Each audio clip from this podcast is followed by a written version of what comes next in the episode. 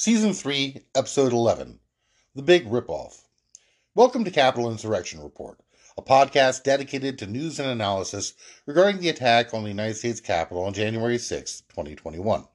I'm Scott Kuhn. Last time, I went over the executive summary included in the final report of the January 6th committee. Also, several major publishers and probably many minor ones have put out different editions of the January 6th report, which are available wherever books are sold. Uh, most of them appear to cost about $20. Um, my edition comes with a foreword by Representative Adam Schiff. Uh, there are other editions with Ari Melber, some other journalists. Um, basically, what you're getting is different contents in the foreword, but most of them, of course, are going to be the same uh, copy from the government printing office, who I'm sure will put out their own edition. I have been staring at probably more electronic pages uh, in the last two years than I ever have in terms of uh, looking at different uh, documents from court cases and transcripts. So I'm very pleased to actually have something in a physical copy that's 800 pages long that I don't actually have to uh, print out on my printer. Now, with regard to the report itself, of course, um, I urge everyone to buy a copy.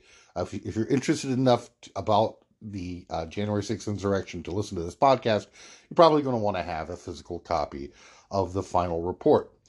A lot of it is not terribly new, but I do think they, in the final analysis, they've done a really good job putting it all together.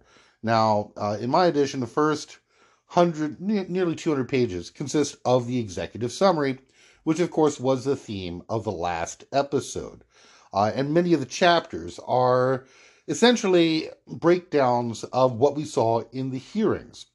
So a lot of the new stuff is actually in the transcripts, uh, the 18,000 pages of transcripts that were released and put up on uh, the committee's homepage very briefly until the end of the 117th Congress and the beginning of the 118th Congress, at which point they were taken down. But these are, of course, archived elsewhere.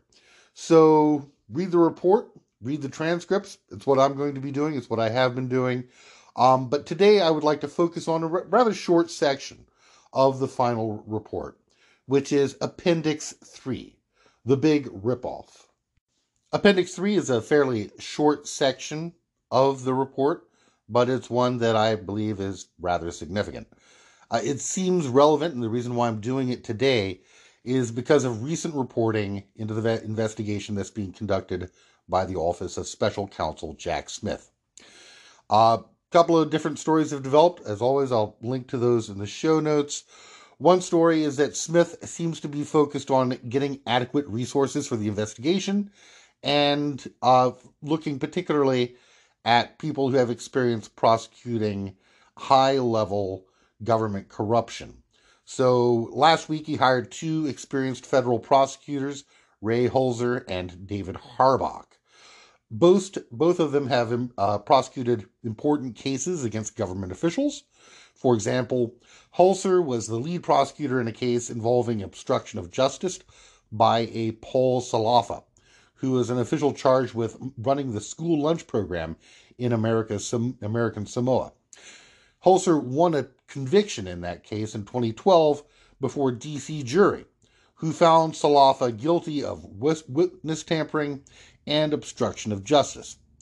Harbach won an even more high profile case in 2014, winning convictions against former Virginia Governor Robert McDonnell and his First Lady, Maureen McDonnell a wide variety of charges, including conspiracy to commit wire fraud, obtaining property under cover of official right, and obstruction of an official proceeding. Harbach won convictions on 20 of the 26 counts against Governor and Mrs. McDonnell. So, and some of those charges, by the way, are charges I think are, are relevant, uh, potentially, to the material that we're going to discuss from Appendix 3. So, these new hires by Jack Smith bring the number of attorneys working in the office to 22 based on public reporting. Um, could be could be different, but he's got a lot of lawyers, and of course he's got more staff than that. So Harbach had previously also worked as a war crimes investigator in The Hague, which I think is interesting, of course, again, because um, Smith's last job, of course, was serving as a judge, a special judge, uh, dealing with war crimes in The Hague. So I don't know if their their time uh, in the Netherlands, uh, working for the administration of international justice, actually lines up. But it, it is uh, kind of interesting. I don't know if they know one another personally or merely professionally. Um, but again, someone who's no stranger to taking on high profile cases.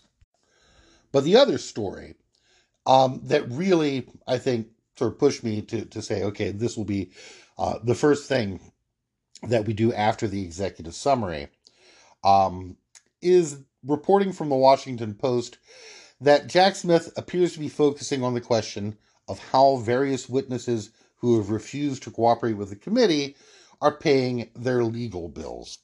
Now, it's known that Rudy Giuliani has been subpoenaed for involvement in the various fundraising schemes that are covered in Appendix 3. According to the reporting in the Post, at least two additional Trump campaign officials have received subpoenas covering a variety of areas that, again, are related to the material in the Big Ripoff Appendix 3. Now, these subpoenas have been reviewed by journalists. They're not actually publicly available. We know some things about what's contained within them. Um, but it would seem pretty likely that if they're going after Trump campaign officials who are involved in the big ripoff, there it's also quite likely that they are talking to attorneys as well. That is to say, attorneys from the RNC and attorneys from the Trump campaign itself. And if you look at what's reviewed in the big ripoff, again, Appendix 3 of the final report, and uh, the material that is publicly available uh, from these subpoenas that have been reviewed but not fully published by the Washington Post and other outlets. Uh, again, there's a lot of overlap. Um, so, for example, Smith has asked for materials including communications about Dominion voting systems. Again, part of the big lie. Uh, payments made by the Save America PAC. Presumably, this would cover legal fees information regarding payments by attorney for sorry for attorneys for witnesses. So again, you know, why is that relevant? We'll get to that in a moment. Information regarding the election defense fund that was never created and used as a basically uh, a pretext for raising money that went into Save America PAC, which has pretty much been used as a slush fund information uh, specifically related to, um, again, there are many elements of the big lie, but part of this was efforts to go around the country, as we'll see, um, and work to overturn elections. Uh, there have been subpoenas additional to these uh, of officials in Wayne and Antrim counties in Michigan regarding the big lie. And again, the big lie, according to Appendix 3 winds up also becoming the big ripoff. And there are also subpoenas of officials in Clark County, Nevada regarding the big lie. So, all this is to say that it looks like Jack Smith is investigating the crimes or potential crimes described in Appendix 3 of the final report. Now, it's been a while. It's been since June 13th the second public hearing of the committee, that these issues were really first raised, right? And the work, work of the Green Team, the team that was looking into the finances, really hasn't figured all that much into the hearings. And here, this particular issue has been relegated to an appendix. So Smith has really only been on the job since November. And this is part of the testimony where uh, again, this is important because many of the people involved are exactly the same people who invoked their Fifth Amendment right against self incrimination in front of the committee. So, this material, a lot of it, again, not available, right? Jack Smith doesn't have this evidentiary trail. So he focused, you know, in some of his earliest subpoenas on the fake electors scheme, and now he's moving on to this, which again is noteworthy because this is from an appendix and it's not covered specifically in the criminal referrals section. But it looks to me as if there are very specific vulnerabilities uh, that Trump has in this regard. You'll remember the testimony regarding uh, Stefan Passantino from Cassidy Hutchinson, where it appears that her attorney was really working for Trump rather than working for her. And in fact, one of the things that uh, they're looking at are retention letters, right? Because there was the issue where Passantino didn't want Hutchinson to actually sign a retention letter. This suggests that she was never the real client. The real client was the Save America Pact. PAC. The real client was Donald Trump, and he was never working in her interests. So that's part of it. These lawyers who appear to have worked toward obstruction of justice, perhaps, um, is a particular vulnerability because if subpoenaed, you know, there's there's legal sanctions, uh, there's disbarment. They're going to have to talk. And so Trump's reliance on attorneys creates some very specific vulnerabilities to them. And again, there's a wire fraud issue, which we'll talk about in a minute. So this round of subpoenas has caused Trump to go on the offensive, which for him, of course, means just hurling insults at Jack Smith and his wife. The far right is very upset at the moment that Smith's wife, one Katy Chevigny, was a producer on the 2020 Michelle Obama documentary, Becoming, and that she has apparently given money to Biden in the 2020 election campaign. So, again, that's very upsetting, right? Of course, no one is asking that Ginni Thomas be held to the same standard. She can engage in all the political activities that she wants, and it's not a problem for the most senior justice on the U.S. Supreme Court but somehow Jack Smith is tainted by his wife's political con- contributions and activities. I really personally hate playing Trump's voice on this podcast. Uh, I really do. A lot of people are saying that his voice is the most annoying thing ever, nasally and whiny like you wouldn't believe, the vocal equivalent of scratching nails on chalkboard. And you know, most people don't want to aim directly in their ears. I certainly don't. So, you know, I'll give you a trigger warning here because um, I'm about to play a clip of Trump on the Mark Levin show criticizing Jack Smith. This prosecutor should resign. He's got a conflict. My prosecutor. This Jack his name Smith. Jack Smith. I wonder what his name was before Smith. I don't know. Maybe it was Smith, but it seems like such a nice name, Jack Smith. Uh, he is a terrorist. He is a Trump hater. His best friends are Weissmann and all of these characters. Yeah. Uh, Lisa Monaco at the Justice Department, one of the top officials. Deputy Attorney uh, General. Uh, this is this is a disgraceful situation. He should resign. His wife hates Trump, probably even beyond him. And his wife, and his wife has a sister who openly hates it, it, like a level that you can't even believe.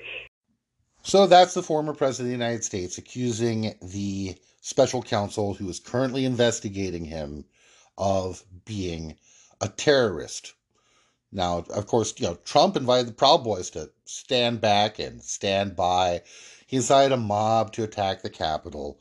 But somehow, just baselessly, Jack Smith is described by Trump as a terrorist. And of course, Trump is talking about himself in the third person again, which always seems to be an odd choice. Dr. Kuhn thinks that Trump sounds like an idiot whenever he starts talking about himself in the third person. He sounds sad and dumb. It's the saddest thing like nobody has ever seen before. And of course, many commentators are suggesting that Trump is scared that he's running scared. Um, for me, the upshot shot of this is that it really uh, gives people who have been skeptical of Jack Smith perhaps a basis to have a little bit more faith in him than they would have had ex ante. It's the Streisand effect. Um, basically, you know, it's like, well, actually, you know, uh, this is not your your typical, you know, Merrick Garland Federalist Society guy. But in any rate, it's it's really absolutely ridiculous for Trump to claim that spouses are responsible for one another in this way. And to, you know, once again, as he's done with Mitch McConnell, as he's done so many other times, to attack Jack Smith on the basis of things that his wife has done that, again, are not bothersome at all, right? I mean, Trump himself you know, used to like to point out that he would give money to Republicans and Democrats and gain political influence. Um, but again, that's how he sees it, right? It's, everything is instrumental and transactional for him. Um, but for Donald Trump personally, who controls his spouses through NDAs and prenuptial agreements, to suggest that spouses are somehow responsible for one another in this way, you know, Melania didn't make Donald Trump have brief sexual intercourse with Stormy Daniels when, you know, five months after she had given birth uh, to his child, right? You know, she's not responsible for that. Uh, just like Jack Smith isn't responsible for his wife making a documentary film about Michelle Obama. It doesn't mean anything. Uh, it's completely just the same kind of weak sauce stuff, but it shows a desperation, one might argue, that uh, Smith appears to be getting closer to actually doing something, which would be nice. So, you know, you could describe it as a bit of a freak out. And again, uh, part of the reason why is, you know, he relies heavily on his lawyers, and his lawyers may have been expressing uh, their opinions to him about the vulnerabilities that they may face with regard to this ongoing question. You know, they're they're getting subpoenas. Any number of them were disbarred, um, and as we'll see, Alex Cannon, for one, um, seems to be at least somewhat sensitive to the idea that you shouldn't lie too egregiously in public appeals for fundraising. Uh, he knows exactly what happened in the big ripoff after being grilled and answering questions of the committee. So, part of what I think is, is interesting here is that there's a difference between some of the testimony that we saw before and the testimony that's in the transcript and the testimony that the committee selected to include in Appendix 3. You know, the Alex Cannon you know, yes, he cooperated to some extent in describing the things that happened with Trump, but also he's a big player whose actions and uh, perhaps intentionally, uh, you know, inactions were a big part of enabling the big ripoff. As always, Trump really thinks that the purpose of attorneys is that they do what their clients tell them to do, and maybe even take the fall for you as required. Uh, you know, Michael Cohen, right? Trump winds up not doing, you know, he's, he's no problem at all. But, you know, um, or even your accountant, right? Weisselberg. You know, people take the fall for him. And that's probably Trump's expectation of these attorneys. So now that Smith is issuing subpoenas to Trump campaign staff, to Rudy Giuliani and to different attorneys that he's hired to, you know, basically obstruct justice, right? That was the purpose of this. Um, I think Trump himself is panicking a bit. Not necessarily because he understands the issues at stake. Uh, he does have a kind of animal cunning, but again, because what these people might be telling him about his particular legal vulnerability and also their own propensity to actually testify truthfully. I don't know if people are going to be willing to go to prison for Donald Trump at this point. Maybe some people, Garrett Ziegler, for example, but perhaps not Trump's attorneys. So let's turn to Appendix 3, the big ripoff. During the hearings, the committee spent a lot more time focusing on the big lie rather than the big ripoff, which again has been relegated to Appendix 3, very end, second to last appendix of the final report. Now, again, I think this is very reasonable that they did that. Uh, it's in part due to the effort to focus the big lie, puts the, the onus squarely on Trump. The big ripoff is actually at a bit of a remove from him, although they do try to make that connection and show it. Um, and of course, they wanted to focus everything on the effort to summon the mob and uh, the fake electors scheme and the court challenges, all of it which were enabled by the big lie. Or perhaps it's it's more cunning than that. Uh, maybe the committee realized that that the cover up always exposes targets of an investigation to more danger than the offense itself. It's a truism, right? It's not the crime, it's the cover up. This is hinted at in the report, but what's really going on is that the funds were raised under the pretext of creating an election defense fund, and these funds ultimately wound up being spent on obstruction of justice. If you are an experienced prosecutor working on behalf of the committee and you believe that this was one of the key vulnerabilities, maybe you would hide it in Appendix 3, uh, you know, and give all your evidence to a special counsel uh, that you probably knew would eventually be coming along. Because again, big problem with this is that this a lot of the testimony that's covered under the big ripoff, as you know, is would be from people who've invoked their Fifth Amendment privileges. But also, we have good testimony from many people who are directly involved who did not. Of course, it's no surprise lying to your political supporters isn't illegal. In fact, it's protected political speech under the First Amendment. So, in some sense, many of the things that Trump did as part of the big lie don't raise a lot of legal issues for Trump personally, uh, with the exception of false statements, for example, that he made in court documents. But much of what he said and much of what he tweeted, aside from the actual incitement, is protected by the First Amendment. However, interestingly, these statements go to be used by advertising copywriters, uh, people who are making the email appeals to Trump supporters. And that isn't protected free speech.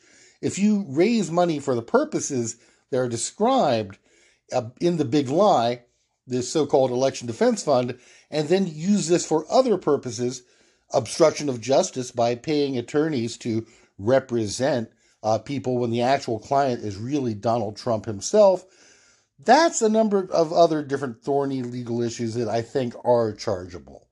So the big ripoff is chargeable in ways that the big lie, just independently of it, are not.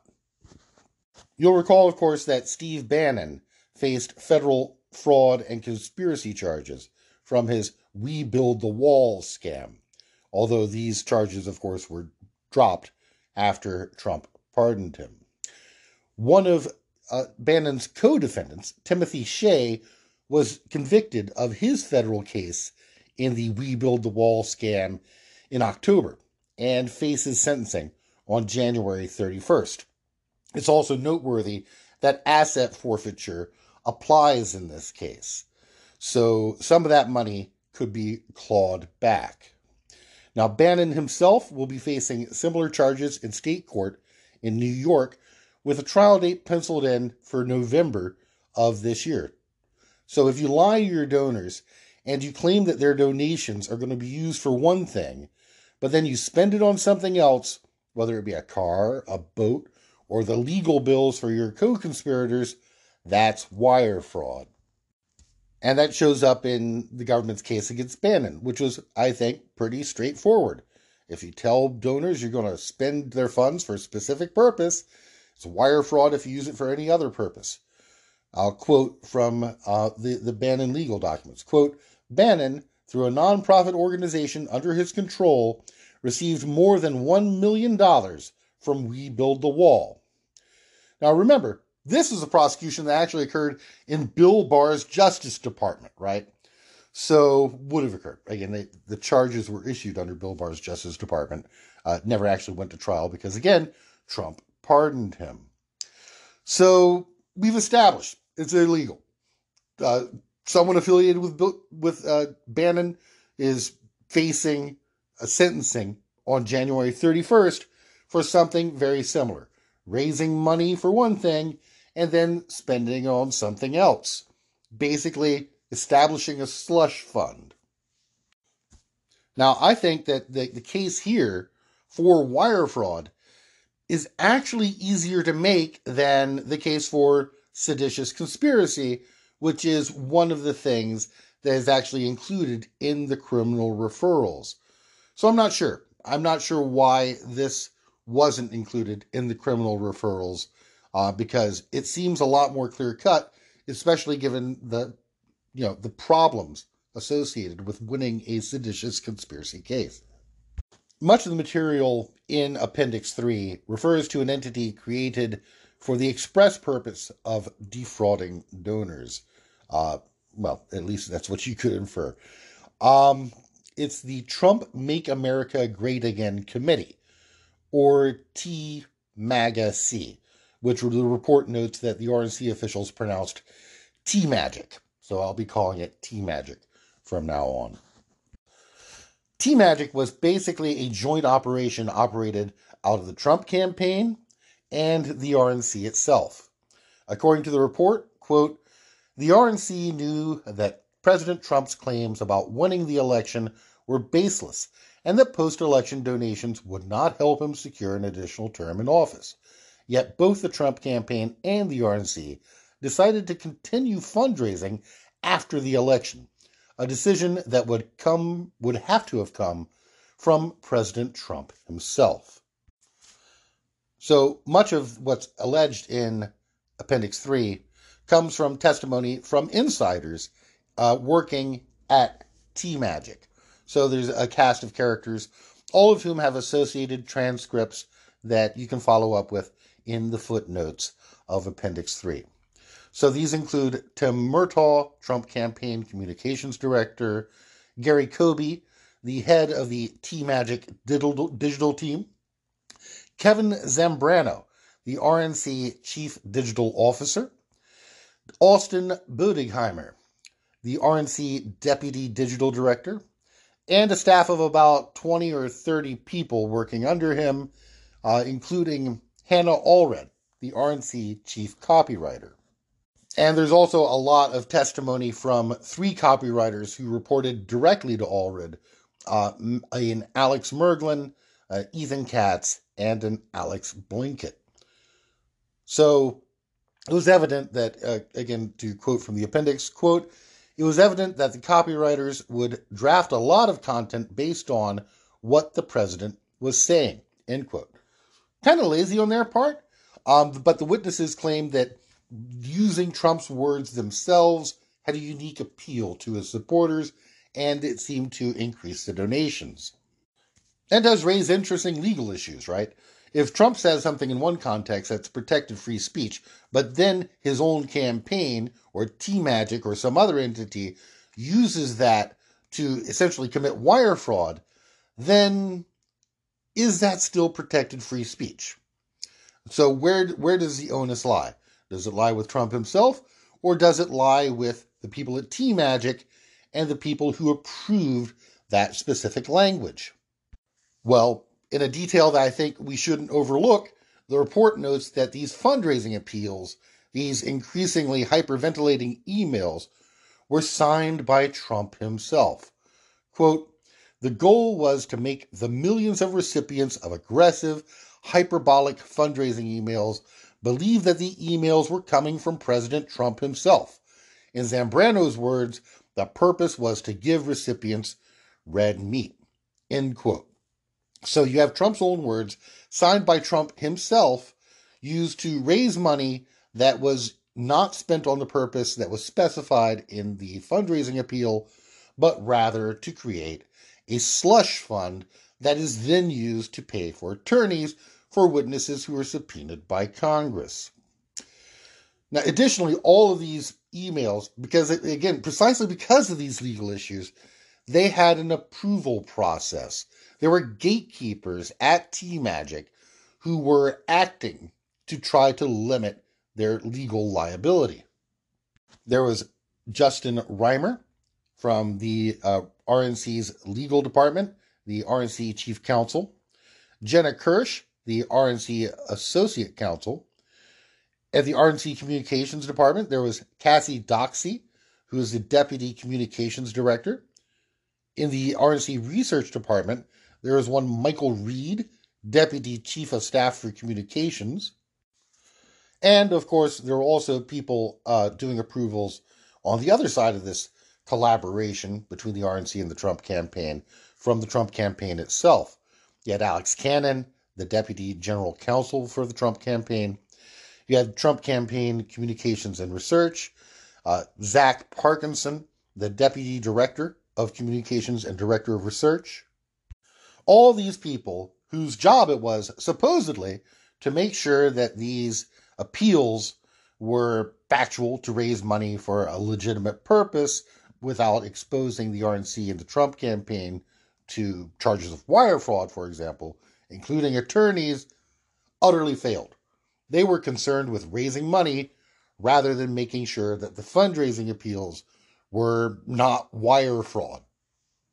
And by the way, to anyone who actually read any of these emails, the idea that they were approved by any attorney anywhere is really just kind of shocking.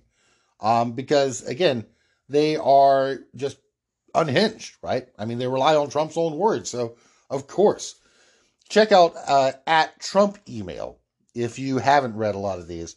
Uh, they have a lot of source resources on the um, unhinged emails that were sent out by the Trump campaign during this time. The work from that account wound up being cited in the committee report itself five times. So, as always, thank you for your service. Um, right. So, these increasingly bizarre rants uh, wind up raising a total of $250 million. So, not surprisingly, the committee found this quote, Members of the approvals group typically engaged only in cursory reviews of the fundraising messages and did not review substantive claims of election fraud for accuracy. So the internal processes that were supposed to uh, legitimize, my, you know, legitimize the claims that were made in these fundraising appeals are just completely broken. They have all these gatekeepers, but they're not doing the gatekeeping.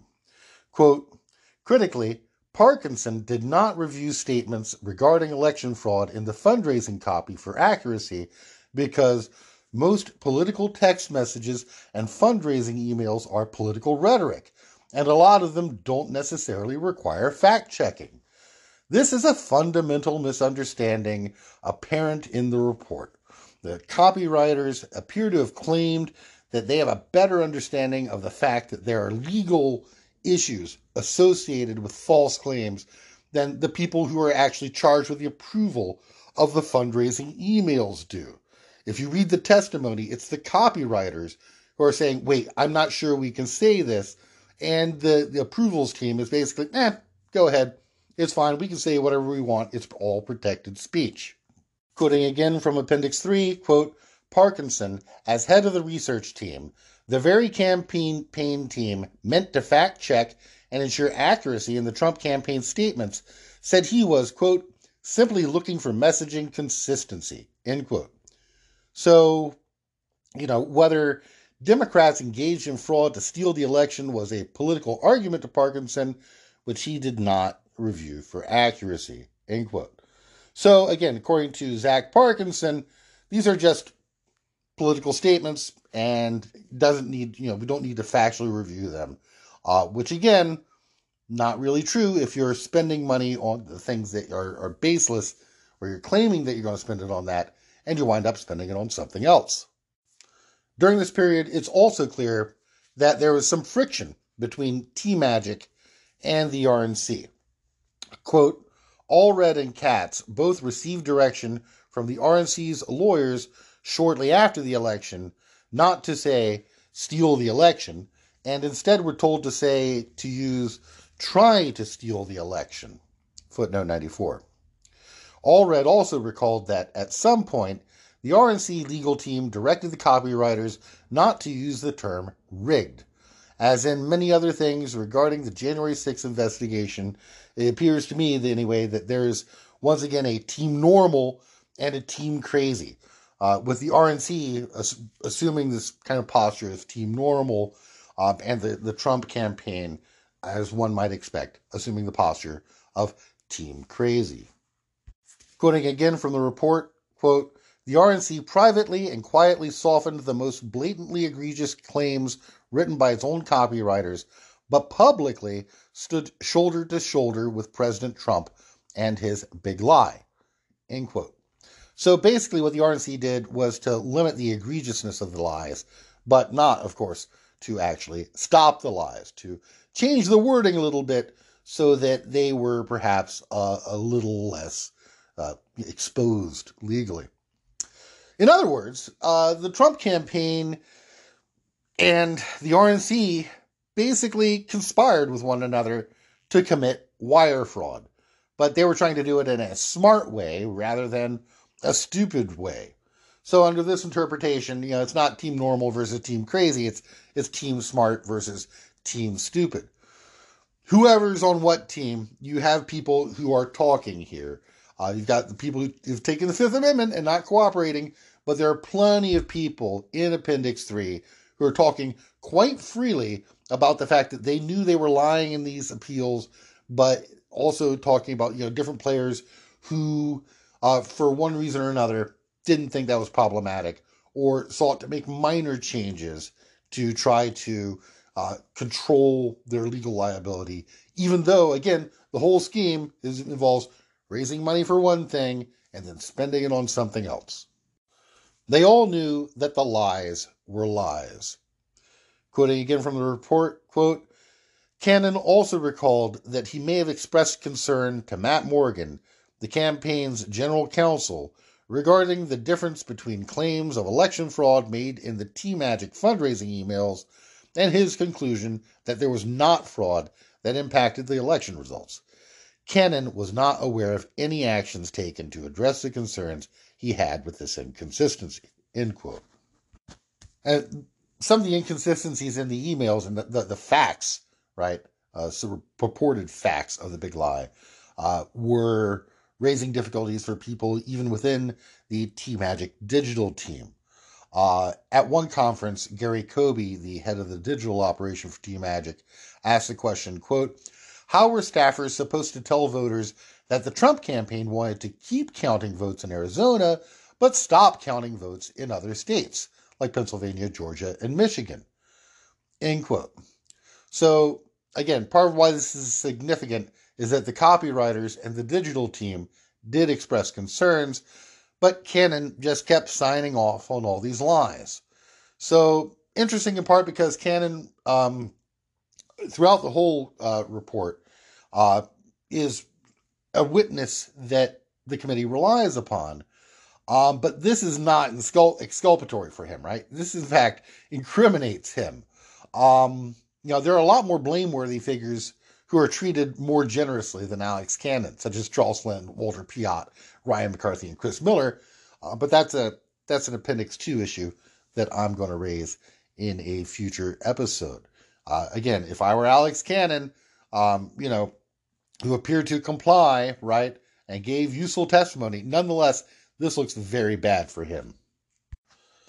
The committee also cites evidence that there were concerns raised by Trump campaign vendors, such as Iterable and Salesforce.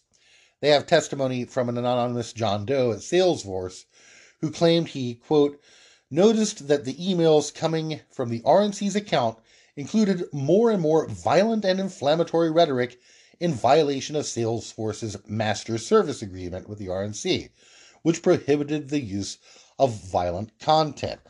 End quote. So that's the process whereby the big lie material wound up becoming the big ripoff. You get this text that was coming directly from Trump himself that is cited by copywriters. These copywriters' uh, work is supposedly reviewed by fact checkers in research and legal who basically make minor tweaks, but don't alter the, the basic idea. The, the lies that are coming from Trump uh, regarding allegations of election fraud, regarding Dominion voting machines, all that nonsense, and then winds up going out in emails purportedly from Donald Trump himself, signed by Donald Trump, addressed to uh, various donors. Um, and, you know, we've all seen them. I, they're just absolutely comical. Nonetheless, extremely effective campaign that raises hundreds of millions of dollars. And it's at this point that the big lie becomes the big ripoff because they ask the question where did the money go? Now, again, if you said not to legal challenges uh, regarding the election, you're absolutely correct. But the other part of the answer is just as interesting, right? The money was used to provide lucrative arrangements for various Trump campaign and administration insiders who might be called as witnesses. So, that, my friend, is obstruction. Um, you'll remember this from the, the committee hearings, one of the few bits of evidence from this appendix to feature in the hearings. Quote, according to T Magic fundraising pitches, the Trump campaign and the RNC team created a so called official election defense fund to help pay for legal challenges to the election. But there was no official election defense fund. It was simply a marketing tactic. End quote. And ultimately, it winds up going to the Save America PAC, uh, which itself becomes a kind of a slush fund. We don't have adequate rules, really, regarding political fundraising, but you can't do that.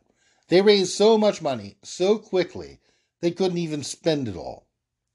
So, what they did, quote, the Trump campaign was raising too much money to spend solely on their legal efforts to overturn the results of the 2020 election.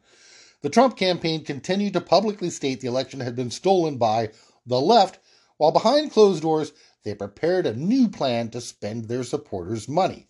End quote. So they created this Save America PAC on November 9th, 2020. And again, this basically becomes a slush fund. Now, the fact that they did this and they didn't create a fund to fund legal challenges shows that their faith in legal challenges was nil. And it's interesting, if you recall, Stewart Rhodes in Exhibit 10 on exactly the same date, November 9th, 2020, also expressed no confidence with legal challenges. Now, that didn't actually come up on trial, um, but, you know, it looks interesting to me. I mean, it looks like, you know, he's in direct contact with uh, Trump campaign insiders, or perhaps Kellye SoRelle was. The report also notes that uh, reporters were skeptical of the new political action committee at the time. Thank you for your service uh, reporters. The Save America PAC has been under investigation by a grand jury since September of 2022. So Smith isn't starting from scratch. They already have information, but these subpoenas appear to be pointing very specifically to the big ripoff. Again, it's already problematic, right? They lied, they got this money, but now we get to the question of outlays. And um, this is just, you know, deeply messed up. Timothy Shea was convicted for spending the money that he raised for one purpose on another purpose, and Bannon probably would have too, uh, if not for his pardon, but he still faces state charges for committing wire fraud. And the word for this is, you know, you got all these different people working together. It's conspiracy to commit wire fraud. So the committee wants to find out where the money went. And in no small measure, uh, there's a variety of, there's some self dealing here. Some of it goes to Trump himself, but it also goes to potential witnesses in the January 6th investigation, including many who have invoked the Fifth Amendment against self incrimination. So let's just go down the list of Trump insiders who ultimately wind up getting money from this slush fund, the Save America PAC, that was supposedly to be used for election defense. Quote, for example, from July 2021 to the present, Save America has been paying approximately $9,700 to month per month to Dan Scavino. Save America was also paying $20,000 a month to an entity called Hudson Digital LLC. The FEC Schedule B listing tracks back to an address belonging to Dan and Scat Catherine Scavino. End quote. So Dan Scavino has exposed his wife to criminal liability. But it shows how important that he is to Trump world. They're paying Dan Scavino $30,000 a month for, you know, of money that was, again, raised for the purposes of election defense, but actually is being used as a slush fund in part to pay off people who were, you know, are not testifying other insiders who, uh, again, are receiving money that was used, uh, supposedly raised for one thing, um, were, were Nick Luna. Quote, Nick Luna, President Trump's former personal assistant and body man, was being paid from April 2021 to December 2021 approximately $12,000 per month by Save America for, quote, payroll. Quote, paid $20,000 per month to a limited liability corporation called Red State Partners LLC from April 21 through October 21, and Save America paid Red State Partners LLC $20,000 in February 2022. Red State Partners is an address in Miami, Florida, an address for Nick Luna and his wife, Cassidy Dumbauld. So both Scavino and Luna are getting about $30,000 every month. They're, you know, getting pay- payroll payments, supposedly, and also payments to entities that were created by them. Um, that's a, a, good chunk of change to buy silence. Another, uh, let's go into to more people. Quote Vince Haley, Taylor Swindle, and Ross Worthington are corporate officers of a company known as Pericles LLC. Pericles LLC was registered on January 27th, 2021, um, the day after Scavino, Scavino's Hudson Digital LLC, and since then has received payments from Save America totaling at least $352,700. End quote. All these people doing such valuable work that the Save America PAC is, is paying them, you know, very large sums of money. Quote, another former speechwriter for President Trump, Robert Gabriel Jr., has also been receiving payments from Save America. Quote, since October 2021, Save America has paid Gabriel Strategies LLC at least $167,674. End quote. That's probably much more than uh, this Robert Gabriel earned uh, as a speechwriter. So that's pretty interesting. Another person, quote, through October 2022, Save America has paid nearly $100,000 in strategy consulting payments to Herve Hervé uh, Pierre Braillard, a fashion designer who's been dressing Melania Trump for years. End quote. This isn't, you know, this isn't even a, a copywriter, right? This is a fashion designer who's doing political strategy now. Uh, it's just, you know, absolutely bizarre. It goes to show that the Save America PAC is essentially just a slush fund to reward Trump insiders. There's also the potential, of course, that there's obstruction, right? That this money is simply used as a kind of a payoff for certain individuals who had compromising inf- information. Quote From January 2021 to June 2022, Save America has also reported over $2.1 million in legal consulting. Many firms perform different kinds of practice, but more than 67% of those funds went to law firms that are representing witnesses involved in the Select Committee's investigation who were subpoenaed or invited to testify. End quote. So you've got payments to insiders, perhaps for their silence. You've got lawyers who are promising payments to witnesses uh, you'll recall Cassidy Hutchinson's testimony regarding how Stefan Passantino encouraged her to basically commit perjury or to have memory problems when she testified before the committee. You've got all this money flying around, controlled by attorneys uh, who, again, uh, supposedly are representing the interests of their clients. But in point of fact, you know, I mean, we saw this in the Michael Cohen case, right? So it's quite likely that people like Passantino have some information that I think Jack Smith would be very interested in. There's also, quote, a million dollar donation to the America First Policy Institute, home to several former Trump officials and witnesses subpoenaed to testify before the committee. Quote, a million dollar donation to Conservative Partnership Institute, a conservative nonprofit organization where Mark Meadows is a senior partner. Quote, more than 10.6 million to Event Strategies Incorporated, the preferred staging company for President Trump that staged the January 6th rally. End quote. There's also a specific, uh, really egregious example of just brazen self dealing. Quote, more than $327,000 in payments to the Trump Hotel Collection and Mar a Lago Club since the 2020 election. End quote. So they raised money saying it was going to be used for election defense, and they then gave it to the Save America PAC, and the Save America PAC turns it around and spends it at the Trump Hotel Collection and the Mar-a-Lago Club.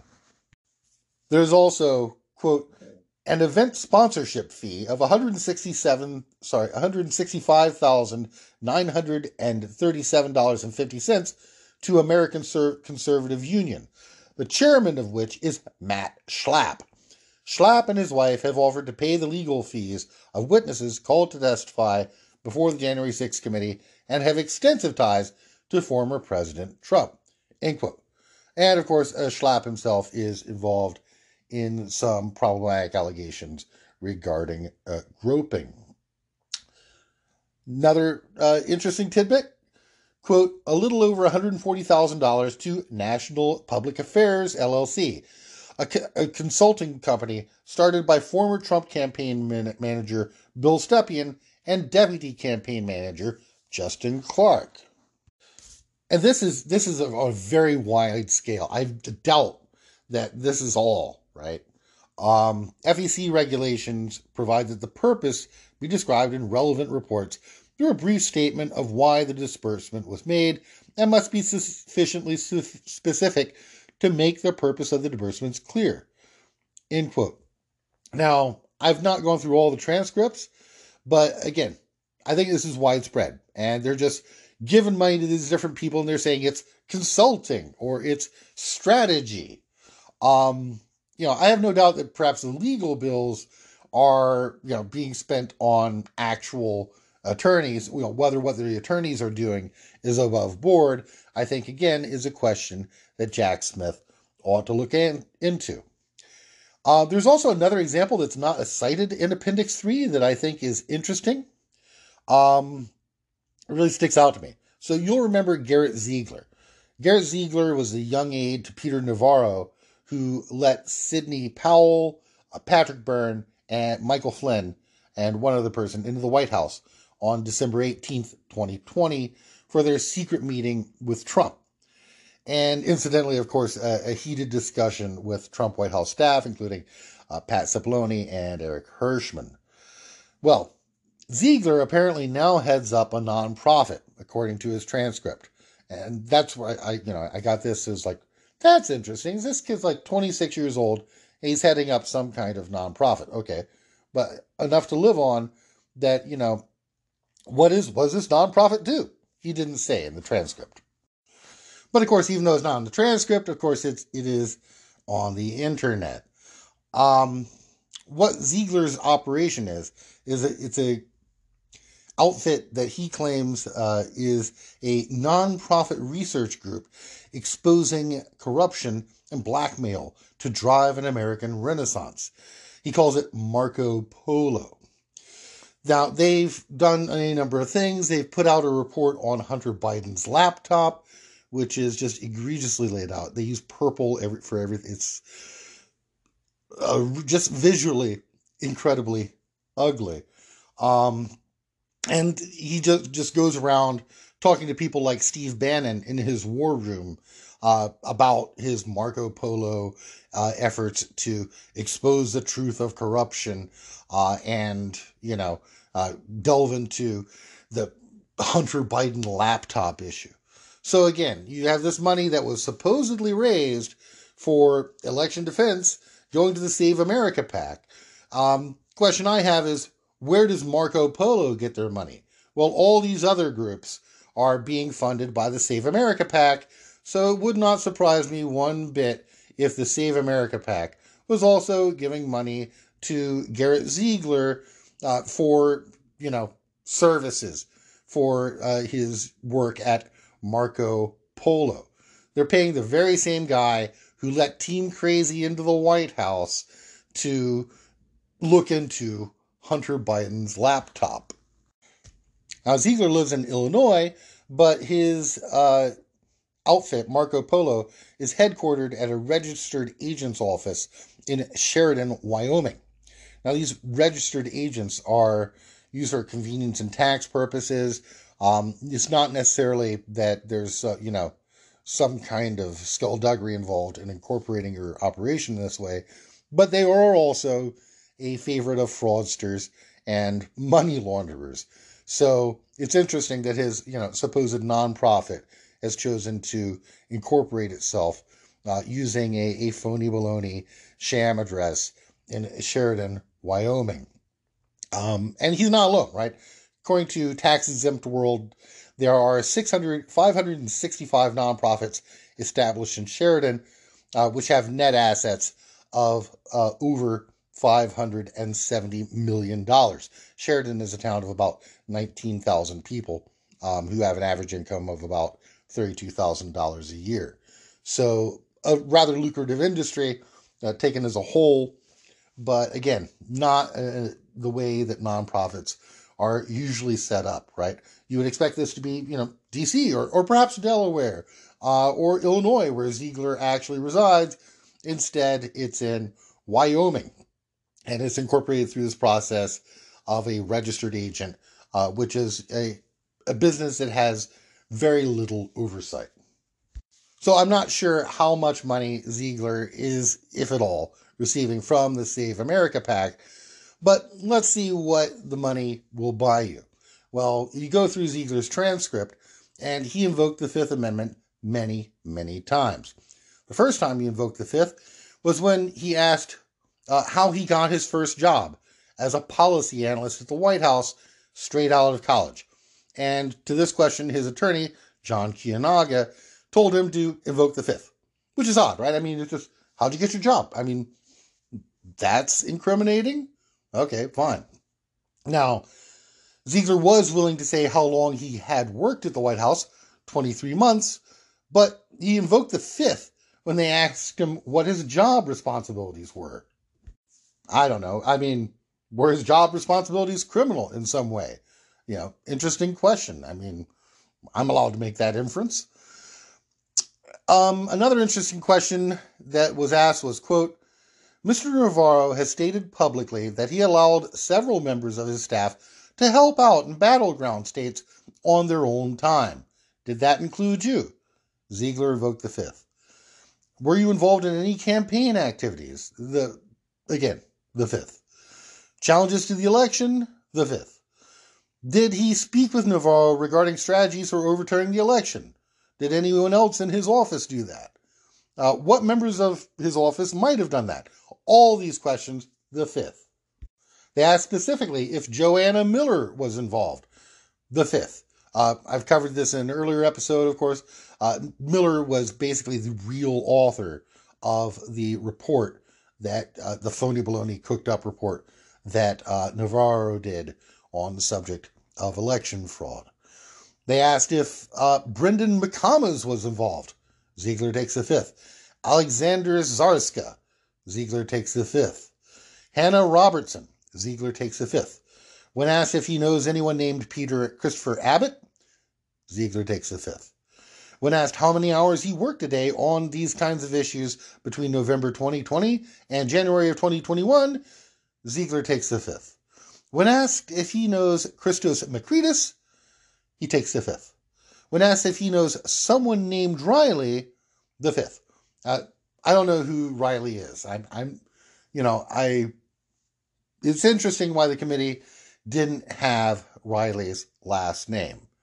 Um, you know, I, I immediately uh, think of, uh, you know, well, anyway, it, but it is interesting, right? He doesn't know anybody who's doing anything, and he doesn't know um, what anybody is doing, or at least he's, he's not willing to say, right? Uh, which could lead you to believe that everything they were doing at this point in time was criminal.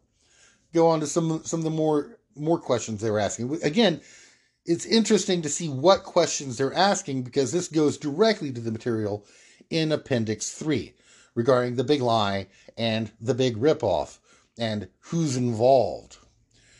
Did you have any contact with Trump campaign attorneys? Did you ever meet with Rudy Giuliani, Sidney Powell, or Emily Newman? The fifth. Emily Newman, by the way, of course, the other person on Team Crazy who winds up in uh, the White House that you know Ziegler let in. Did you ever attend any meetings at the Westin Hotel in Arlington in November of 2020? Ziegler takes the fifth. Have you ever been to the Westin in Arlington? Did you meet Sidney Powell there? Did you meet Mr. Giuliani there? Did you meet Mike Timarco there? Did you meet Phil Kline there? All these questions, Ziegler takes the fifth. So I think, yeah, yeah, he did meet all these people there. They know it. But for some reason, Ziegler thinks it's incriminating to him. Have you ever been to the Trump Hotel? Did you meet with anyone assisting the Trump campaign there? Did you meet Patrick how Patrick Byrne? Do you know Michael Flynn? Ziegler again takes the fifth. Have you ever been to a ranch in South Carolina owned by Lin Wood? Do you know Lin Wood? Have you ever met Steve Bannon? What is Steve Bannon's relationship with Peter Navarro? Have you ever heard the term Green Bay sweep? Ziegler takes the fifth on all of these. Do you know of the Navarro report? Did you spend six hours a day working on it? The fifth. Um, he's he said this publicly, right? So he said publicly that he worked for six hours a day on uh, the Navarro report, uh, presumably with Joanna Miller. There are more questions about supposed bribery in Nevada, whether he traveled to Nevada to investigate these allegations, who paid for this travel, all of which they, he invokes the fifth. Do you know someone named Mark Cook?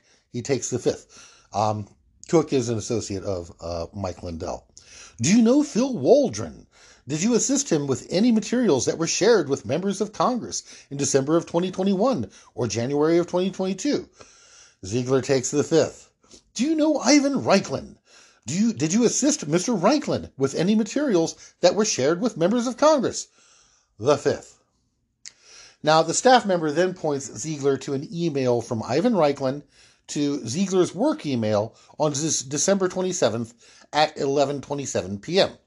Again, this is something Ziegler would have known about, um, but you know he didn't hand it over, which is why it's part of the reason why it's significant. Reichlin asks him in the email to please disseminate accordingly, and there's a rare redaction in the testimony here. I, I don't know why. There's an email to Mark Meadows from Raiklin on December 23rd at 7:43 p.m. Asked about all these things, Ziegler takes the fifth. When asked if Patrick Byrne called Ziegler to ask him to let him into the White House, Ziegler takes the fifth. So again, there are no answers. He doesn't offer any answers. Um, but you can assume just from the questions that they know exactly what Garrett Ziegler was up to. Um, Ziegler was at the Willard on the January 6th. He met Bannon. Of course, he met Peter Navarro, who he worked for. Um, Ziegler told his wife to leave town because of his personal concerns for the possibility of violence. And he is probably receiving money from the Save America PAC that was originally raised for the purposes of election defense. So there are dozens of defendants who took the Fifth Amendment uh, in their testimony and the, in their committee depositions. And it looks like many of them are probably getting payments from the Save America PAC. So, yeah, Save America PAC is, you know, just paying the legal bills and also um, essentially supporting huge numbers of people who invoked the Fifth Amendment before the committee. So if you can, uh, it's available. Um, and I, I personally I hate having to read so many electronic documents over the last year. So I'm actually happy to have a hard copy of the report. Do order it, do read it. Um, there's a lot of good material here. Some of it we've seen before, some of it we haven't. And um, there's even more material we haven't seen before in the transcripts. That Ziegler material was all in his transcripts. And again, he was deeply involved. Just, you know, this young kid They sent him all around the country. He's a very zealous, highly motivated, far right ideologue, and he's currently uh, looking into Hunter Biden's laptop and living off the fat of the Save America PAC. So, right now we have two high profile trials going on in DC, uh, right next to one another. The second Oath Keepers trial, and also the Proud Boys trial. Uh, both of these trials are for seditious conspiracy. Um, both of them are important. I would be particularly interested to see if people like, let's say, for example, Ed Vallejo wind up being found guilty of seditious conspiracy when uh, so many, you know, five, three of the defendants of the five in the first tranche didn't get convicted of seditious conspiracy. Um, nonetheless, the, the Proud Boys, that is looks to be an absolute circus. Many of the attorneys in that case are interesting characters. Um, today, Carmen Hernandez, for example, decided to show up late to court claiming that she was ill and she's wearing a mask, even though she doesn't like to wear a mask.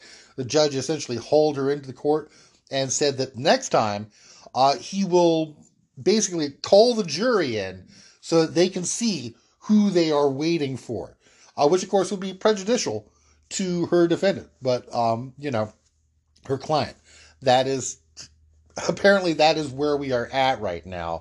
Uh, we're we're looking at the prospect of jurors sitting there waiting on defense attorneys who are claiming to be sick, um, you know, or and again you've got like weird problems where um, there are legal issues and uh, disbarments that are happening. Um, so it's kind of cir- circus, and it'll be we know in broad terms what the government's case is.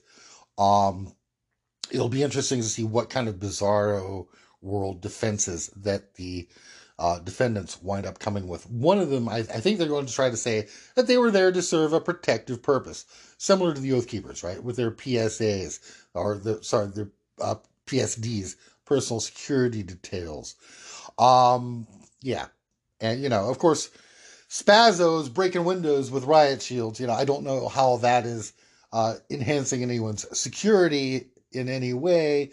Um, you know, you've got uh, Biggs who's egging people on at Peace Circle. Um, you know, I don't see how that is enhancing anyone's uh, personal security, right? So, yeah. But that should be uh, an interesting trial. So, in the meantime, uh, I'll keep reading the report. I'll keep looking in these transcripts. And um, maybe sometime soon I will have uh, more interview guests. So until then, thank you so much for your, listenership. Thank you for your service and have a happy new year.